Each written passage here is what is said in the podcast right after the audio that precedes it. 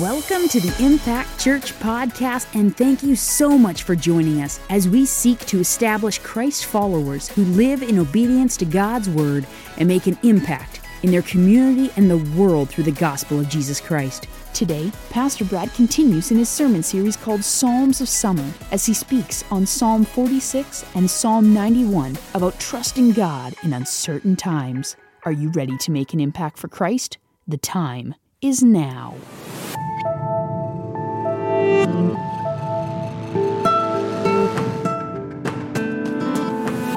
Good morning, Impact Church. How is everybody doing today? All right, we're going to dive right in and uh, go into uh, our psalm for today, Psalm 46. We've been going through a Psalms of Summer series because I guess it's still summer. As long as it's 90 degrees, we can call it summer, right? Even though it's September, I don't know. But anyway, so Psalms of Summer, we probably have at least one more week in this sermon series before we move on. Uh, but today is Psalms 46. And I'm going to be honest with you. I've got a message for you specifically today that I am not worthy to preach. I'm not worthy to preach any of them. Let's just get that straight first and foremost. But in this message today, I still am learning and struggling and growing just as much as I think you'll all find you are as well. All right? So as I preach today, I preach to myself. And I've already been spoken to by the Lord as I've studied all week and had my toes stepped on uh, tremendously. So I hope that He moves in your heart just like He's moved in mine this week through this message. Because what we're going to talk about today, the title is God's Sovereignty, Trusting God in Uncertain Times. And I think that title just explained why we're all in a learning phase in that. Trusting God in uncertain times. We're not going to be able to do that unless we trust and know and recognize His sovereignty. And we're going to talk about what that means. And I want to open this up for us with an illustration that if you've been here for amount of years, you've probably heard me use this illustration before, but I thought was very appropriate to point us in this direction today to get us going. And that's this story about a little boy and his dad who were out in the yard one day throwing ball and the little boy looks up in the sky and he says, Daddy, what's that? And there was this little dot moving across the sky with this little smoke string coming behind it. And of course, those of us, we know that's a plane, right? But the little boy couldn't even see, couldn't make out what it was. He just saw something. It was moving. There was, there was this dust behind it, so to speak, this cloud of smoke. He's like, Daddy, what's that? And he says, That's an airplane He says, Wow, that's really small. How do you fit in that? And dad said, Oh, son, you don't understand. And the little boy just kind of perplexed and confused. And the dad said, Let me take you to the airport and let me show you what an airplane is. So they get in the car and they drive down to the, to the airport and they get as close as they can to the runway. And one of the planes kind of comes taxiing down really close to the fence.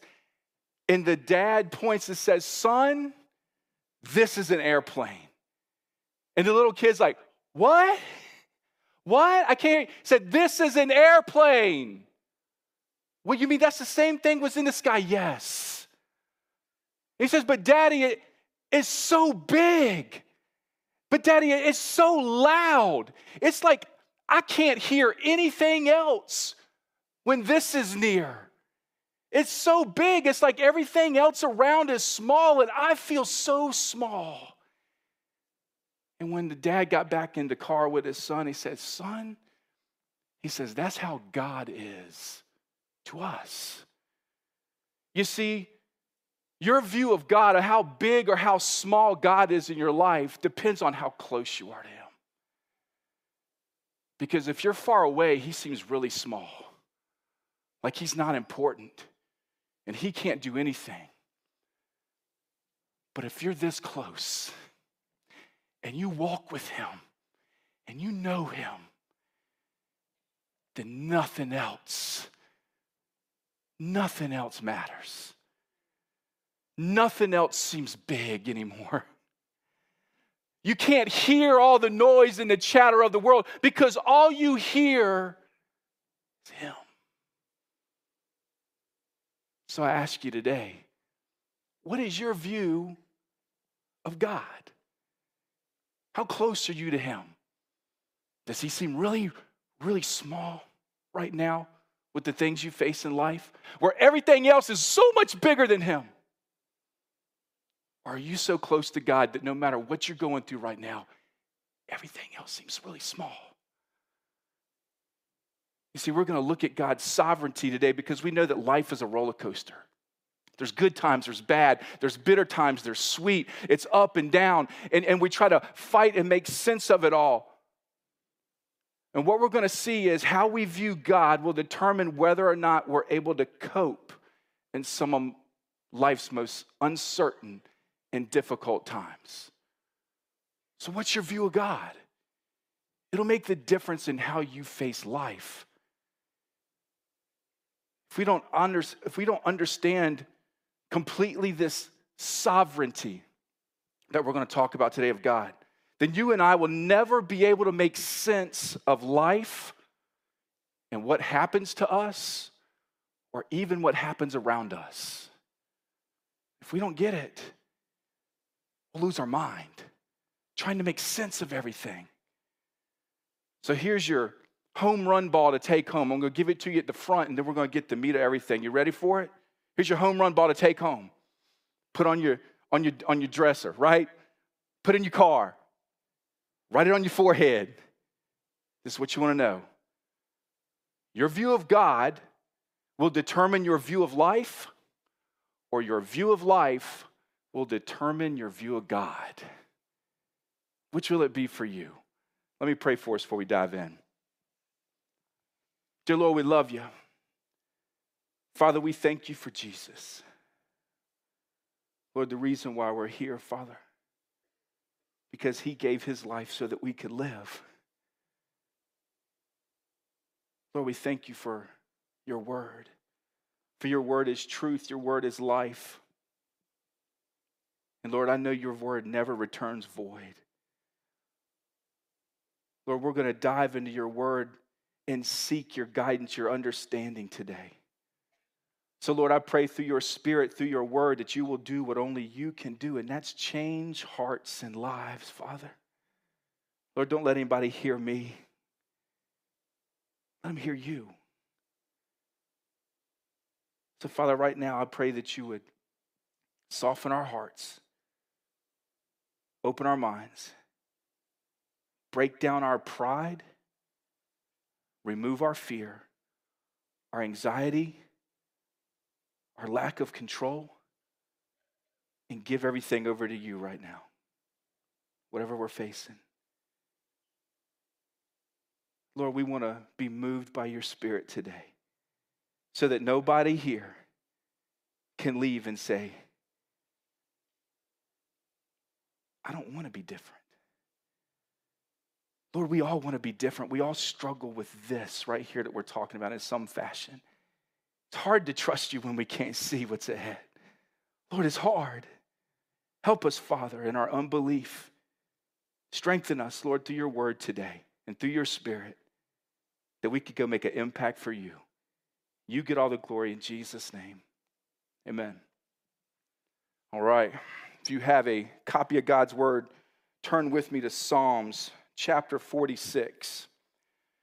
We're going to read through this passage here today. We're going to um, expositionally go through it quickly to exegete the text so we can learn something from it. But then we're going to do something that I love to do because I love God's word, and that's put handles on it.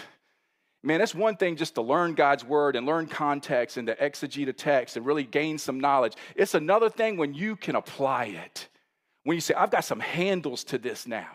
Well, that's what we're going to do today because we're going to apply a story from God's word that kind of looks at this sovereignty of God that Psalms 46 tells us about. So let's read this text first in Psalms chapter 46.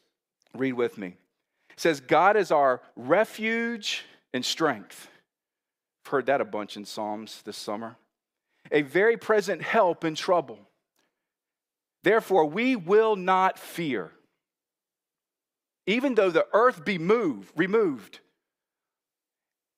and though the mountains be carried into the midst of the sea, though its waters roar and be troubled, Though the mountains shake with its swelling, there is a river whose streams shall make glad the city of God, the holy place of the tabernacle of the Most High.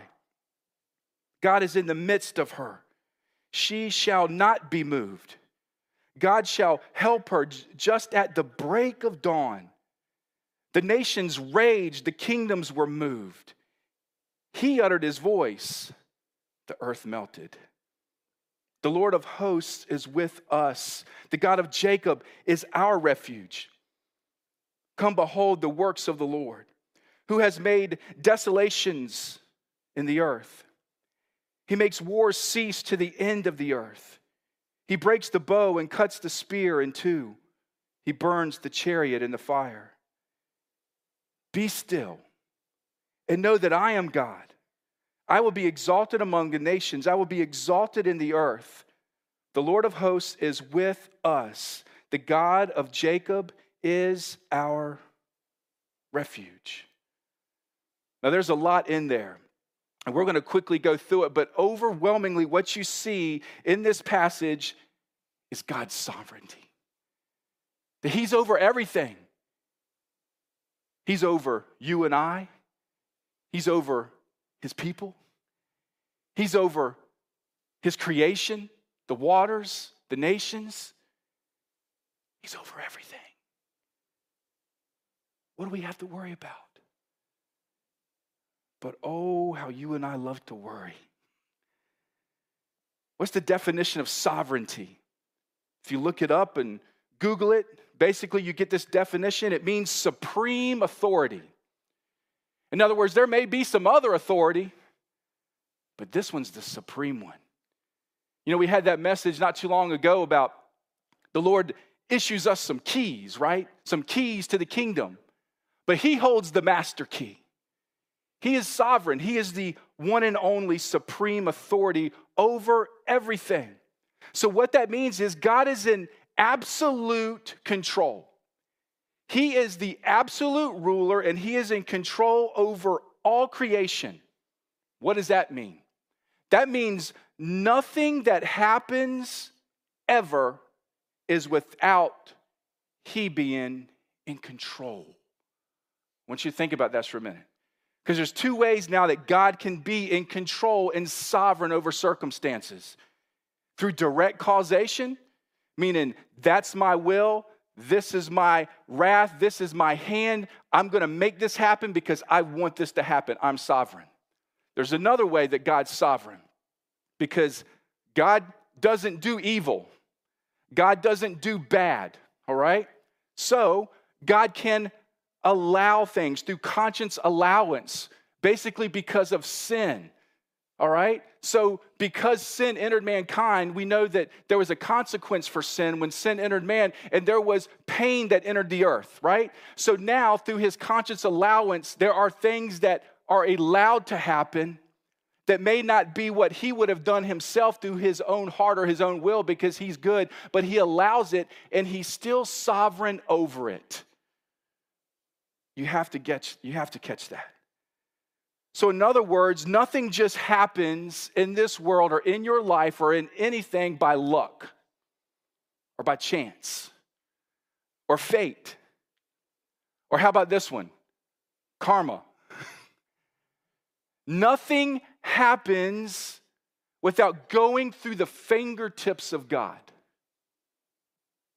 There's no such thing as anything that just happens randomly outside of his sovereignty. There's a whole message in that by itself, probably even a whole sermon series, so I won't hang there very long. But I will point you to Ephesians 1:11 this that inside of that text and in the context that we don't have time to dive into, but he makes this statement Paul does to the church at Ephesus says God works all things after the counsel of his own will. That's it. Everything goes through God.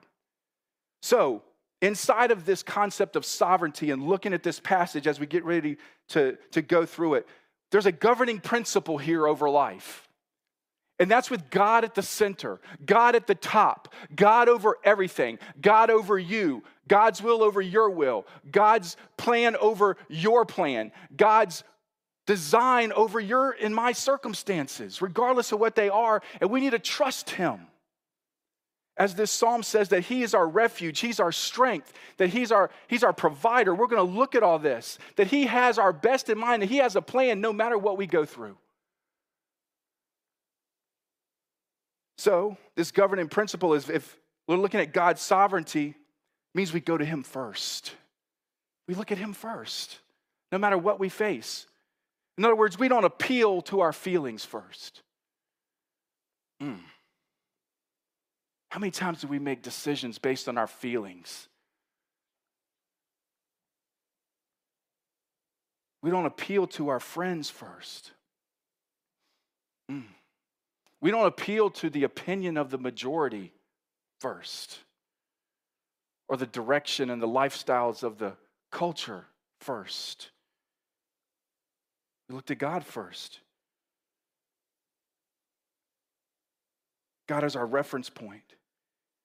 So we don't go even to our perceptions of what's going on around us first. Because your and my perceptions of things can be deceived. Can we just admit that? That what we think things look like and what we think things are going on and what we think is happening can be really wrong. Because there is a, a punk called Satan who is a master deceiver. And he's good at what he does. And he's trying to fool you and me into believing a lie. Because he's the father of lies. Our perception isn't always accurate. We have to look to God as our reference point. And we all know if you've ever tried to look at where you're going on a map or something. Say you're going on a trip, you know you're going to be at one place and you want to do activities. You're going to do activities and plan activities around what? That one reference point. You don't want to go to the Texas Roadhouse that's four cities away. You want to go to the one that's in closest proximity to where you're at, right? Let's say you're out in the ocean and it's really foggy or stormy, there's something called a lighthouse. What is the purpose of a lighthouse? It's a point of reference to get you home, to get you out of safety, to bring you out of the storm.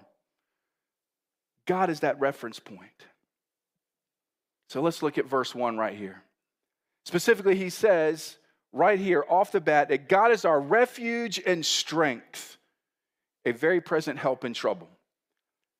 Doesn't take a theologian to figure that one out, does it?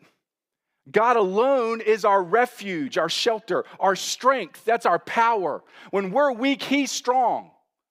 And it doesn't say God plus something else or God plus someone else. God alone. Not God plus my money, not God plus my portfolio, not God plus my relationships, not God plus my fame, not God plus my looks. Him alone is your refuge and your strength. That's it. Verse 2 keeps going pretty clear. Therefore, we will not fear. Boy, that's easier said than done, isn't it? I mean, when you're facing uncertain times and trials in life and things that you just have no control over with your health, with your family, with things going on at your job, with things going on in the world, and you have uttermost no control, it's easy to get fearful, anxious, worrisome. But the Bible here clearly tells us because He's our refuge, because He's our strength, because He's our present help in trouble, don't fear. But I'm going to tell you right now, that is about humanly impossible not to fear. It is, because we're in our flesh. And fear is a natural emotion when things get tough, scary, uncertain. It is. But here's what courage is all right? Courage is somebody that may have fear, that may have some doubt or uncertainty, but steps out anyway. Is that you? You know, maybe we, we, we have that, that normal human emotion, but the Bible here is, is to not let that control you and to keep you from moving forward in faith.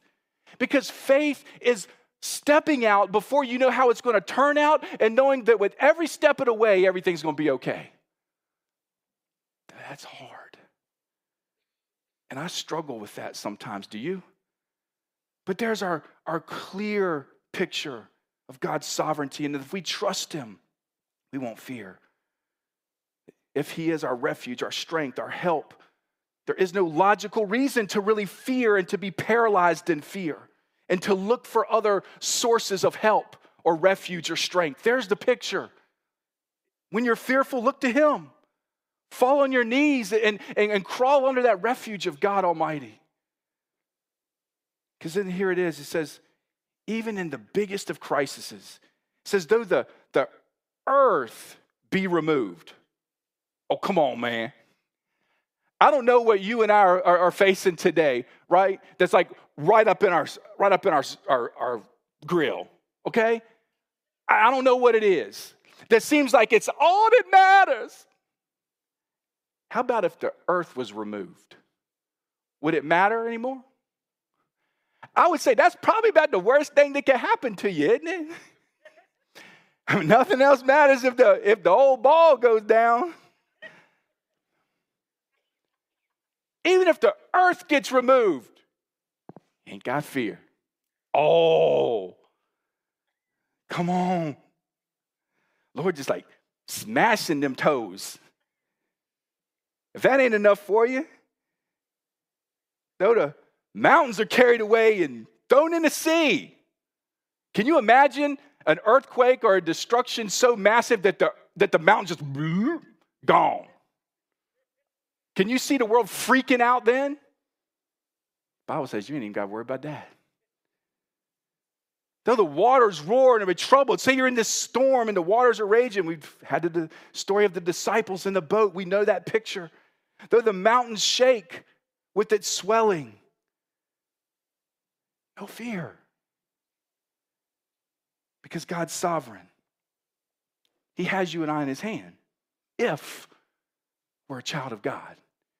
So is your heart surrendered to him? Is he your Lord? Or do you just know he's Lord? You know he's sovereign, but maybe he's not your Lord. You believe in his sovereignty, but is he your sovereignty? Because when he's yours, then you don't have to worry about anything. Trust him. So here the, the psalm is considered the most frightening phenomenons imaginable. It says, Lord's greater than them all. He's bigger than them all. And if we fear, somehow that robs God of his honor and his glory. Oh, Lord, help us. Verse 4 alludes to this river here, this river whose streams shall make glad the city of God. What's the city of God? Jerusalem, right? It says the holy place of the tabernacle of the Most High, talking about his temple in Jerusalem, alludes to a river shall make glad the city of God. If you know anything about the geography and the terrain of Jerusalem, you know one thing there's no river going through Jerusalem. So, what the heck does this mean? Is the Bible wrong? No, what's it talking about? What's a river do for a city? It's provision, right? It's a place of where trade can take place. It's a place of transportation. It's a natural resource. It's provision. What else does a river do? If you look through scripture, it's an area, a place of peace, right? So get this picture Jerusalem has no river. So, in the midst of a place where you and I are at that may have none of that, God provides. God provides a river where there is no river for his provision, for his people, for his peace. Man, don't you just love it when the Bible comes alive? Or am I just weird? I'm the only one that I was like, oh, Lord, come on, teach me. Gosh, I love God's word because it's applicable. It applies to your life. It'll help you grow, it'll help you live, it'll help you weather storms. He makes a river where there is no river because that's His people, that's His temple. Oh, come on. I'll just get excited by myself and say amen. Verse 5 and 6 says, Because of his presence She's more firmly set than the earth, which may be moved. Because of his presence, because he's there. God's people, God's city is more solid than what? The earth, who we just learned about, can get all shook up. Didn't we?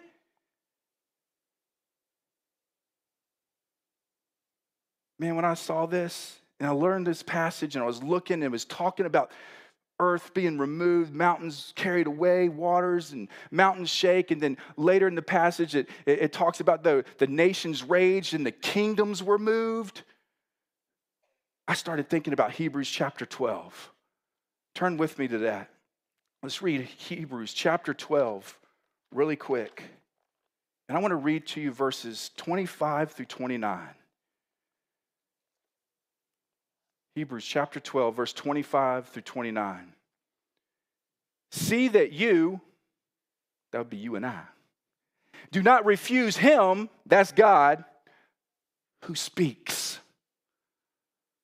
For if they did not escape who refused him who spoke on earth, that'd be Jesus, much more shall we not escape if we turn away from him who speaks from heaven through his word. Come on. Whose voice then shook the earth. But now he has promised, saying, Yet once more I shake not only the earth, but also heaven. Now, this, yet once more, indicates the removal of those things that are being shaken, as of things that are made, that the things which cannot be shaken may remain. You ready for this? Well, what can't be shaken, Lord? Mm. Therefore, since we are receiving a kingdom which cannot be shaken, let us have grace by which we may serve God acceptably with reverence and godly fear, for our God is a consuming fire. When everything around you shakes, if you're anchored in God, in the truth of His word, you haven't refused his voice when he calls you to himself. When he puts things in your life and he puts his thumbs on things in your life that he wants to sanctify and remove, to draw you away and further away from this world and closer to himself, to set you apart for his glory. If you say yes to that, then you can be part of a kingdom that's not shaken. I want you to envision that if an earthquake was taking place right now, would we feel it physically? Yeah, why? Our feet's on the ground. But I want you to picture for just a minute somehow I was suspended, elevated, and the earth was shaking. And y'all like, man, I, can see y'all shaking. And y'all be like, oh, y'all be all running out of here. Oh, the walls be falling. And I'd be like, what? I'm not shaking. Why? Because I've lost contact with the world. You want to be a part of a kingdom that's not shaken? Disconnect and connect up there. Verse 8 and 9 says, Look at the works of the Lord. He breaks the bows, he breaks the spears in two, the chariots he sets on fire. That means, hey, no weapon formed to get you is going to prosper right? What do you got to worry about? Even the ones that come against you with weapons, with harm, with evil, can't touch this, right? Verse 10, I want to move us along. Popular verse that everybody takes out of context. 46, verse 10. Be still, know that I'm God. Boy, that's all over everything. And you see people take it and just say, oh, that means to just get in a really quiet place and be still and pray and, and just, okay, that's good. Okay, that, that, that, you can do that. that that's, that's wonderful. You should. We should. Okay? That's not what this is talking about. Okay? Let's get the context. If you look at this word, say be still, you look at it in the Hebrew, it's rapa. It means to slacken to let down. All right, so now put in the picture of everything that this passage is talking about in context, what is it easy for us to do when all this stuff's going on? Fight, get anxious. Somebody's coming at us with a bow and a spear and chariots. What do you want to do? I want to turn around and fight. God says, slacken. Let your weapons down. What does that mean? Know that I am sovereign. Know that I'm the victor over every battle you face. It doesn't mean just sit on your hands and do nothing as a Christian, as a believer. Moses with the Israelites, remember when the Egyptians were coming before the Red Sea? And they were frantic and they were fearful. Ah, what do we do? What do we do? What do we do? What do we do? Moses said, What? Say, Be still, right? For the Lord your God's going to fight for you today. So the people took that literally, like we do this passage right here, and they were just still. They were just like, What? So God comes to Moses, if you read that passage in that text, and God's like, Why are the people just standing there? Tell them to start moving. Hey, God's telling us today to His church, to His people, hey, why are you just being still spiritually? Get moving. Start marching toward that Red Sea. But God, it's not parted yet, we'll drown. He says, I'll make a way. I need you to get moving first before you see that thing part. Because anybody will walk toward it when it parts. I need you to step out in faith and walk and trust that before your foot hits that water, I'm going to make a way. Did anybody else just get a message besides me? He's sovereign. So we see and know that if God is our reference point in his sovereignty, then we will be able to make sense out of life and its circumstances that so oftentimes make no sense. But if circumstances are our reference point, you and I will never be able to make sense out of life or God. I'm going to say that again. If circumstances and the things going on in your life and around you are your reference point, if that's all you see, you're never going to make sense out of your life or of God. He's going to be the little plane in the sky that means nothing. Where's your reference point? Is it backwards? Reverse it today, right now. God's speaking through His Word. So we got to understand some things. First thing we got to understand as we come to Christ, as we come to the Lord, is that salvation is through faith in Jesus alone. That's it. It's not Jesus plus something, it's not Jesus plus someone, it's not Jesus plus works. It's Jesus. That's salvation.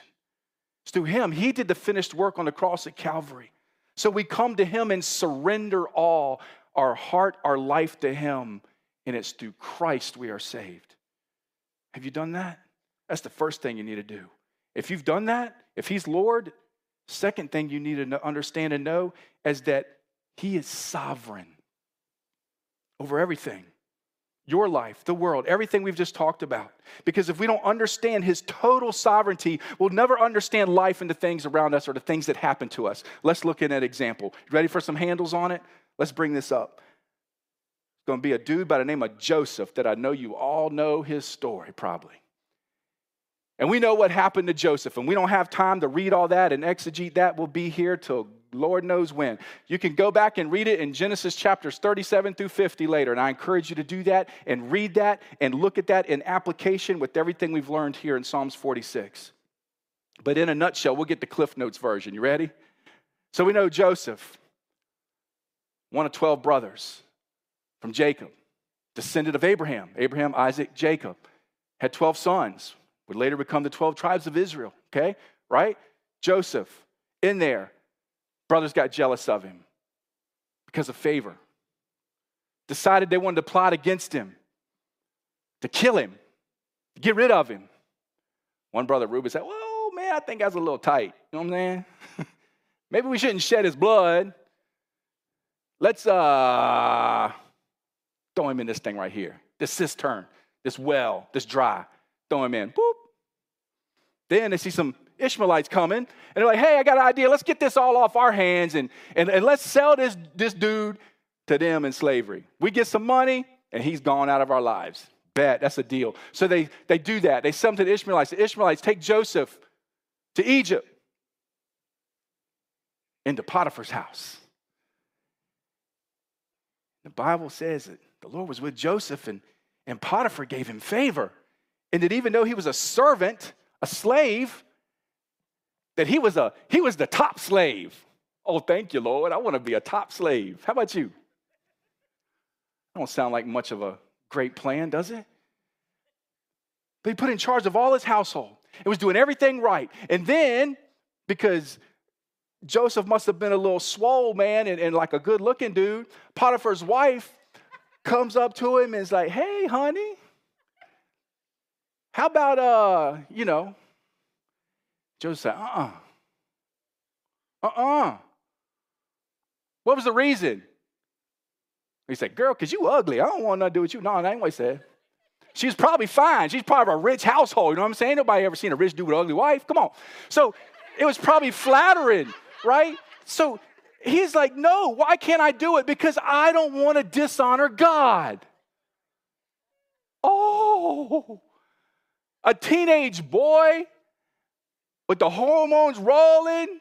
Oh, Lord, just excuse this one moment real quick. Mm-mm. Nope. I'm honoring God. Even though I've been deserted by my family, sold into slavery, and now tempted. I'm going to honor Jesus. I'm going to honor God. I'm going to honor His word. How about you? We know the story. He said no, she got offended. Potiphar comes home and be like, that dude right there, he tried to come on me and rape me. Lied. Anybody ever lied about you? Said some things that weren't true and got everybody to believe it and got you in trouble or got people thinking bad things about you? Maybe I'm the only one. It ain't fair. Gets thrown into prison. The Bible said the Lord was with him. And then the guard of the prison puts him in charge of all the prisoners. Oh boy, we're in charge of the prisoners? Put that on your application. We know the story continues. These cupbearer, this butler, and the baker were in prison and had dreams and couldn't interpret them. And Joseph said, Man, is God interprets these things, man, let me, let me hear it. So he heard the one from the cupbearer, the butler, and he said, Man, that means you're going to be restored to your spot, man, in three days. You're good. So, because that story was good, the, the, the cake maker there, the baker, he's like, Shoot, try mine. And Joseph's like, Nah, man, you're going to die. oh, well, of course, it comes to pass. And, and Joseph tells the cupbearer, tells the butler, say, Hey, man, when you get up there, when you get out of here in three days, you go back up there to that dude, Pharaoh. Hey, man, put in a good word for me that I'm down here for no reason. Just, tell, just put in a good word. All right, I'll do it, I'll do it, I'll do it. They do it. Any friend ever made a promise to you that they didn't make good on? Any boss? Any family member? Joseph's experience it all. His circumstances are wrong, baby. The stuff going on around him doesn't make any sense to where God has called him to be. How about you? Story goes on now. Pharaoh's got a dream, right? Nobody can interpret it. And then our brother Dory, the cupbearer, remembers. Oh, yeah, there was this dude in prison. And you, you see Pharaoh, like, what? You trying to bring me a dude up from prison and tell me, and all these people in my household can't tell me what I talk about. You gonna bring some dude up in prison? Mm-hmm. Joseph comes up, gets all cleaned up, shave him, get in front. Can you imagine this time? This is your chance, baby. This is your this is your ticket. This is your way out. All right? You're in front of the head dude that can set you free and all that kind of stuff, get you out of prison, and, and you're gonna interpret his dream. You know you got that that uh, that gift, right? You know you got that ability from the Lord. So now's your time to use it for your own glory, right? To get yourself something out of something. Anybody with me? Pharaoh says, I heard you interpret dreams. What's Joseph say? Yeah, man, that's me. I'm your man, man. I'm going to tell you what it is. Let me out here. Nope. What's his word say? I cannot do it, Pharaoh. But God can. Joseph didn't want any glory for himself. He was going to use the ability God's given him for his glory not for himself, not so he could get rich, not so he could go somewhere. So he interprets Pharaoh's dream the seven years of abundance, followed by the seven years of famine that would have inflict Egypt. And therefore, he told you we need a store during these seven years of abundance so that we can provide during the seven years of famine.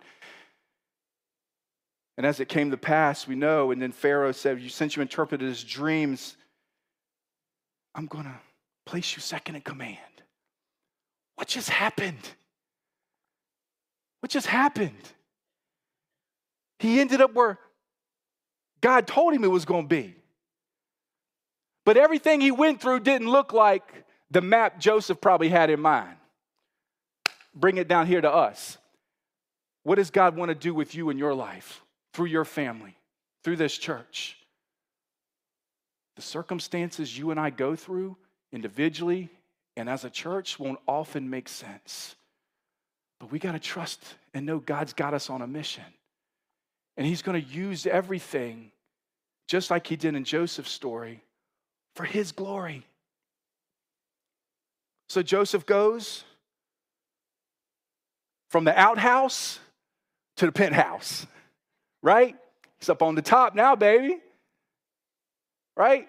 Can, can you see him when he's walking out of prison, getting his stuff out of prison, and walking by Potiphar and his wife? Be like,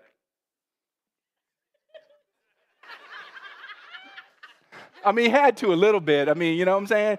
I mean, he's going up the second command over Potiphar and everything, for goodness sakes. He got to have a little bit of like, see? I'm mean, come on. And I think of like George Jefferson, man, that theme song, you'd be like, moving on up, baby, you know what I'm saying? That's what God did. And I just dated myself. You're like, who's George Jefferson?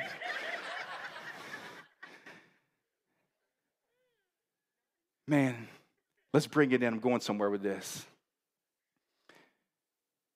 So many times in this passage, when you read this story, you're going to see it said Joseph wept. There was real pain. This wasn't all fun and games and smile on my face the whole time while everything's going wrong around me. He wept through a lot of this. But he trusted God and honored him somehow, some way. And I'm sure that there was times he was in that prison and he was just like, come on, God, why? What? Man, when? What? I'm, I'm sure. We're not alluded to that, but I mean, uh, he wept. I'm sure there was some emotion, but still, in the midst of uncertainty and not understanding, he trusted God and he honored God. He didn't turn his back on him. And God honored that heart and took him through. Man, we got to speed through. I'm caught up all kinds of time. Chapter 50 of this passage in Genesis of this story of Joseph. We know that we're getting to a point now where his father, Jacob, had passed away. And now the brothers are like, oh no, because in chapter 45, Joseph revealed himself to his brothers, let him know who they were, because once they come back in those years of famine for food, they didn't know who he was initially, so he revealed himself. So they know who he is. Now, chapter 50, daddy's gone, and now they scared. They'd be like, oh, he's the big dog. Maybe he won't do anything to us because daddy was alive. And now that daddy's gone, we in trouble. So what they do, they're like, oh, come on, Joseph, we're your servants in chapter 50, right? Let's pick it up in verse 19 and 21. It says, Joseph said to them, Do not be afraid, for am I in the place of God? But as for you, you meant evil against me. Called him out. but God meant it for good in order to bring it about as it is this day to save many people. Now, therefore, do not be afraid. I will provide for you and your little ones. And he comforted them and spoke kindly to them. Oh, come on, stop the bus.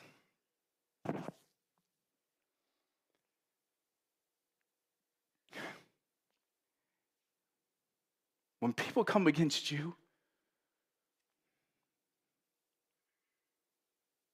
treat you bad, talk about you, say evil things, do things to tear you apart, what do you want to do? Revenge. Get them back. Isn't that what our flesh wants to do? But if the Spirit of God rules us, even though that may be a fleeting thought in our flesh, just being honest. Put my hands around her neck. No.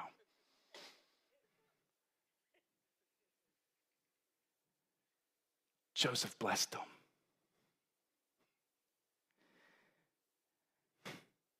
Why? He said it. Because God was sovereign over your hand. What you meant for evil, God used for good. He's looking at life through a different lens, church. How about you and me? Can we look at life through a different lens, through all the bad things that happen, and to everything that's going on, and to look for the real reference point, and that's God and His sovereignty? and know that no matter what's going on, that it's not the end. Joseph knew it wasn't the end. In fact, it was just the beginning. In fact, what he was basically saying is, in fact, fellas, thank you. Mm. You want revenge? You really want revenge in a God spirit way? God says revenge is his, right? You want, you want God's revenge? Let God restore you and put you back together in front of the people that try to tear you apart. There's your revenge. Let Jesus, let God, the Spirit of the Lord, do his work. He's sovereign. You don't have to get back at anybody. So anything that happens to you as a child of God, child of God must pass through his fingers first. Here's the truth. He has the power to stop it. He has the power to reverse it. He has the power to kill it. But if he doesn't do any of that, he's going to use it. Oh, come on. Some, come on. Come on, come on, come on, come on. He can stop it. He can reverse it. Whatever you're facing, he can kill it. But if he doesn't, he's going to use it. He wants to use it. What are you going through right now that he wants to use for his glory? What is it? This phrase common in this story. We won't touch on Psalms 91 at all. I'm going to skip that because I know I'm horribly late in time. But there's a a phrase common in this story that's spoken in Psalms 91 at the, at the end of that passage and is also spoken at the end of Psalms 46, where it says, The Lord of hosts is with us.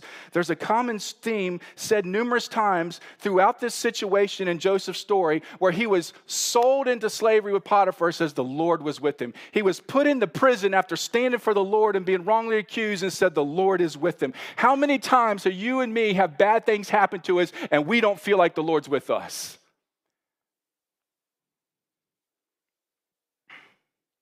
Now, let's get it clear. Sometimes bad things can happen to us because of dumb choices we make, right? Sometimes we can go through some stuff because of not walking with God, okay?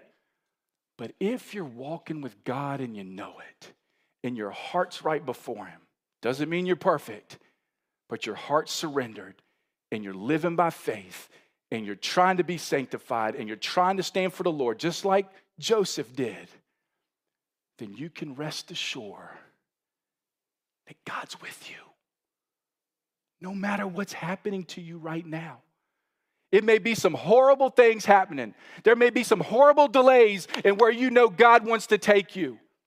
But if you're standing and walking with Him, you can know that any delay is His delay and that any bad thing that happens, He is doing for a purpose and He's going to use it. Can you and I trust Him? And my heart just went in my throat because I'm speaking to me.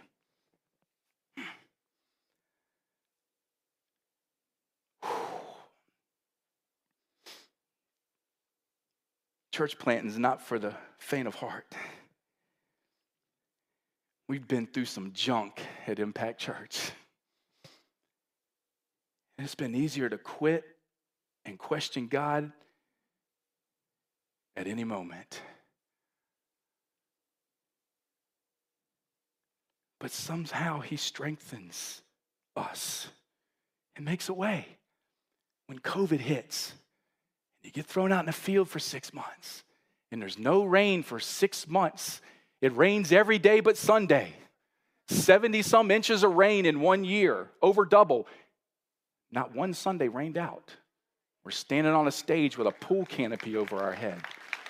Staying faithful to God's call to gather and to meet and to preach His word and to give people hope at an uncertain time. To go through in the tents, and within six weeks, those tents get blown down destroyed.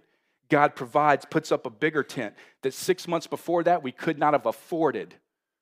But God doubled and tripled our church size during COVID in a field with no running water.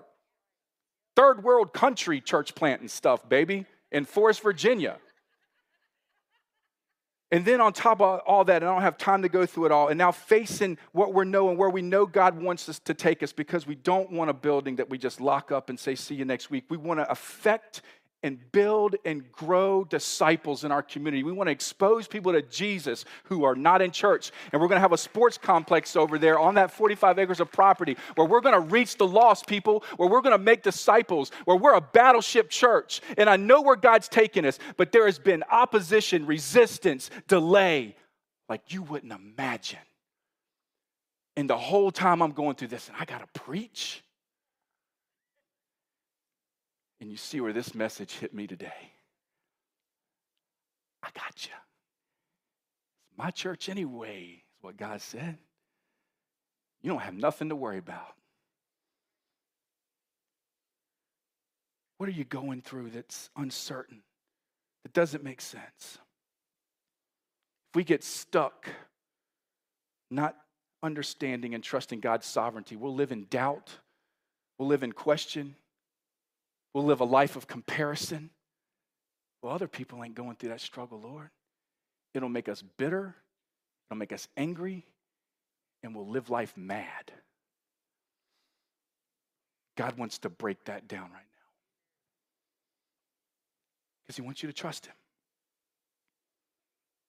He holds the universe in the palm of His hand, Isaiah 40 says. Right there. See, he's big enough to hold it all, but he's detailed enough to not miss a thing. You trust him? He loves you. I love this Genesis 45. I got to read it real quick. I don't, I don't know how late I am. Y'all don't want to eat, do you? I got to eat too. I got to read this. Genesis chapter 45, verses 4 through 6. Joseph's going to say a little something. Genesis chapter 45, sorry, verses 4 through 8. He's done revealed himself to his brothers. Let me read this, just read this to you. We don't have to exegete it. We just want to read it because it's going to speak by itself. And Joseph said to his brothers, Please come near to me. So they came near. Then he said, I am Joseph, your brother, whom you sold into Egypt. But now, do not therefore be grieved or angry with yourselves because you sold me here. For God sent me before you to preserve life. For these two years, the famine has been in the land, and there are still five years in which there will be neither plowing nor harvesting. And God sent me before you to preserve a posterity for you in the earth and to save your lives by a great deliverance. So now it was not you who sent me here, but God. And he has made me a father to Pharaoh and Lord of all his house and a ruler throughout all the land of Egypt. It's not you who sent me here, it's God. Do we have that kind of faith and trust and know? No matter what question goes on, that we can trust Him. We can trust Him. Psalms 105 really points this out as we bring this completely to a close. It's going to allude to everything we've just talked about here. And I'm going to read a 16 verse 16 through 24 in Psalms chapter 105. Keeping us in Psalms, God's wonderful and is pointing exactly to everything we pointed out right here in this passage. Verses 16 through 24 of Psalms 105. Moreover, he called for a famine in the land. Oh, come on. That's God. We're going to talk about it here in Psalms. The psalmist's going to write about this. You ready? He destroyed all the provision of bread. He sent a man before them, Joseph, who was sold as a slave. They hurt his feet with fetters. That means he was in prison. He was laid in irons, bonded him, put him in the cistern. Then he was in prison. Until the time that his word came to pass, the word of the Lord tested him. I'm going to say that again because I need. I need to read that again. Until the time that his word came to pass, the word of the Lord tested him. The king sent and released him. The ruler of the people let him go free. He made him lord over, lord of his house and ruler over all his possessions, to bind his princes at his pleasure and teach his elders wisdom. Here's where it's coming full circle. This ain't just about Joseph. Israel also came to Egypt. Who's Israel? It's Jacob. It's his dad. Descendant of who? Abraham, father of many nations. God said that people would be in Egypt for 400 years, but I'm going to bring them out. I'm going to make you a great nation. Thus, the 12 brothers of Israel and the 12 tribes of Israel to be a great nation. Oh, do you see God coming full circle with his promise? You see, what he took Joseph through wasn't just about Joseph and where he placed Joseph, it was about God and his promise. What he takes you and I through is not just about you and I, it's about a bigger picture of his promise to reach people.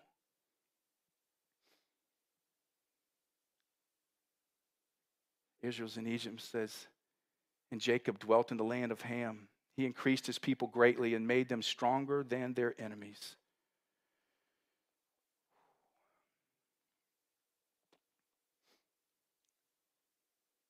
When God's taking you through something and it doesn't make sense, if you're walking with Him, it's a test. It's a test. Tests are hard. You have to be prepared for a test. And so many times when we're in a test and it's hard and it's difficult in life and we question God and we feel like that God's nowhere and He's nowhere to be found and He's silent, I'm going to tell you what, the teacher's always silent during a test because he wants to see if your faith is real. That's what a test is. Somebody say real. Is your faith real?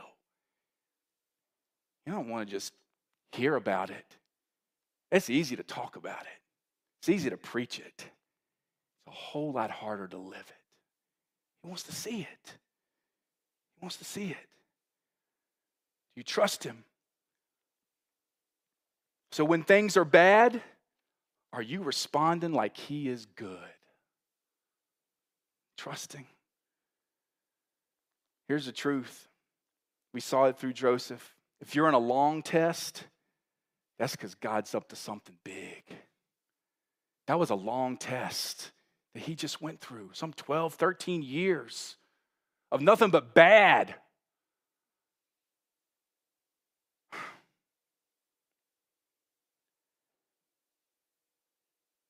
But you know what? If you go into the deep waters, the really deep waters, they're tough, they're hard.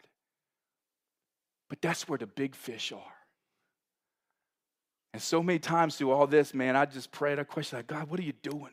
What's going on? Man, I know what you said. That's why I ran from you from two years and didn't plant the church because I know this one's going to be easy. See, I told you. What you doing? See, I was right. I should have kept running. Uh uh uh uh uh. Hold up, boy. What you complaining for? Look at what I'm doing in the midst of all of it. Yeah, it's hard. But I'm your refuge and your strength. I'm your provider. I'm sovereign. I mean, if you really want to give it up, we can go back to the shallow waters, but the fish are a lot smaller. Is that where you? I mean, anybody can go in the shallow waters and fish. You, you want to go back there, Brad? You want you want to go back there? No, Lord. No. Then let's go back out where it's deep, where you're going to need a captain to guide you, where I've got bigger plans in mind. You can go back to the shallow waters and make it easy, and you can preach a you can preach a fluff gospel and sugarcoat and motivational speak. You could be the next Ray Lewis, man. You could just speak it all up. I could do it and never preach God's word and step on a toe, and I bet this place would be packed. We have to build an arena. Oh, I could do it. But if I'm going to preach this, it's going to step on some people's toes and they're going to walk out the back door. You see, when we preach God's word, you're going to one of two things. You're either going to come to the altar or you're going to go out the door. That's what we're going to do. The waters are deep when you do that. What deep waters is the Lord leading you into? But He's got a bigger plan. So, will you sit there, will you fuss, cuss, and rebel? Or will you adhere, persevere, and trust? So I take you back to that home run ball. Your view of God will determine your view of life or your view of life will determine your view of God. Which perspective do you have? It's a test. Closing up. There's something that fighter pilots do now called a flight simulator, where they can train them for what's ahead and they get them in this digital combat simulator world, it's called DCS, where they put the goggles on, the virtual reality goggles, and they're in a cockpit seat and everything's like it's real and they feel like they're doing the real thing. Taxiing down the runway, taking off, flying, combat, you name it. Preparing them. What is it? It's a test to get them ready to be elevated in the air for a bigger cause and purpose. Are you and I in a flight simulator by chance right now for the Lord? Where God's taking us through some stuff. And He wants to prepare us because He wants to elevate us to a higher purpose and cause. But He can't elevate us if we don't want to take the test and then pass it.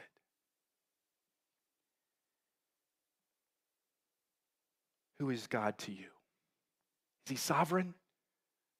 Can you trust Him in the uncertain times? I think you saw a passage and an example from Scripture to put some handles on it for you. And the answer is yes that what the hand of man and our enemy may use against us and mean for evil, God wants to use for good. Let's bow our head and close our eyes.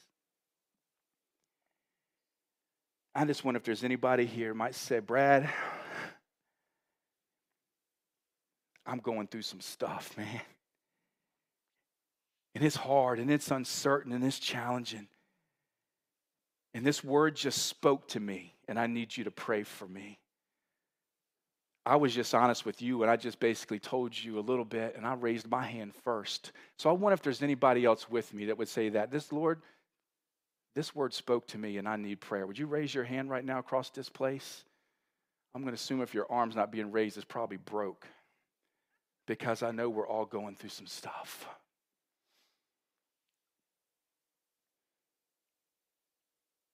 Lord, help us and strengthen us. And ultimately, before we leave here today, I just wonder if there's anybody here, you've never made Jesus Lord of your life. You may believe he's Lord, you may believe he's sovereign, but have you made him your Lord and your sovereignty? If not, would you do that right now? I'm going to ask you to do business with God, pray a prayer from your heart to God's heart, but just know in like we say every week, it's not the words that save you, it's your heart that you believe in are justified. It's what Romans 10, 9 and 10 say, says. So will you give him your heart? Will you just surrender?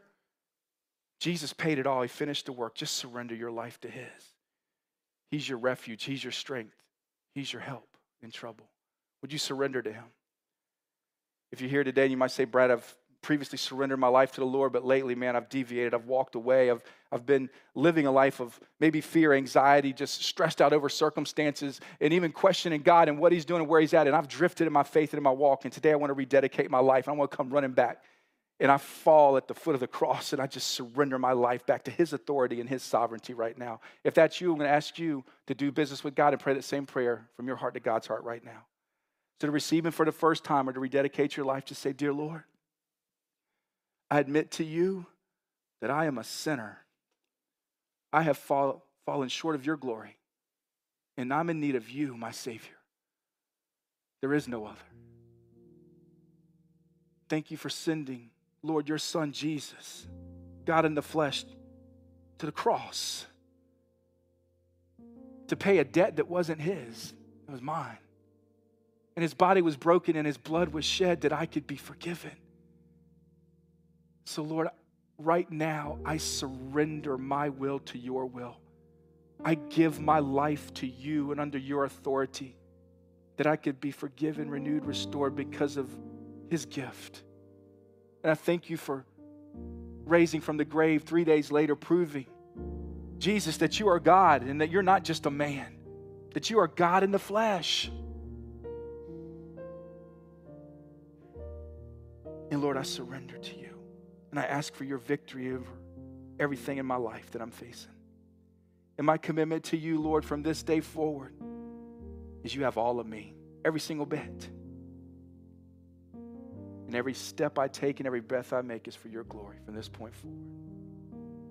Amen. If that's you, if you prayed that, your heart prayed that. You did business with God for the first time or you rededicated your life boldly and unashamed, would you raise your hand? Say, Brad, I prayed that prayer. I meant business with God right here today, and I'm not ashamed. Amen. If I don't see it, God does. Amen. Impact Church, as people are still doing business with the Lord, can we just give him a round of applause and praise him for who he is and for his word? I think the Lord said enough today. I'm not going to say anymore. Let's just take this word. Let's meditate on it. Let's use it. Let's go make an impact for Jesus and let's trust him in the uncertain times because he's sovereign. He is. Grab somebody, bring them to church next Sunday. We'll see you next week.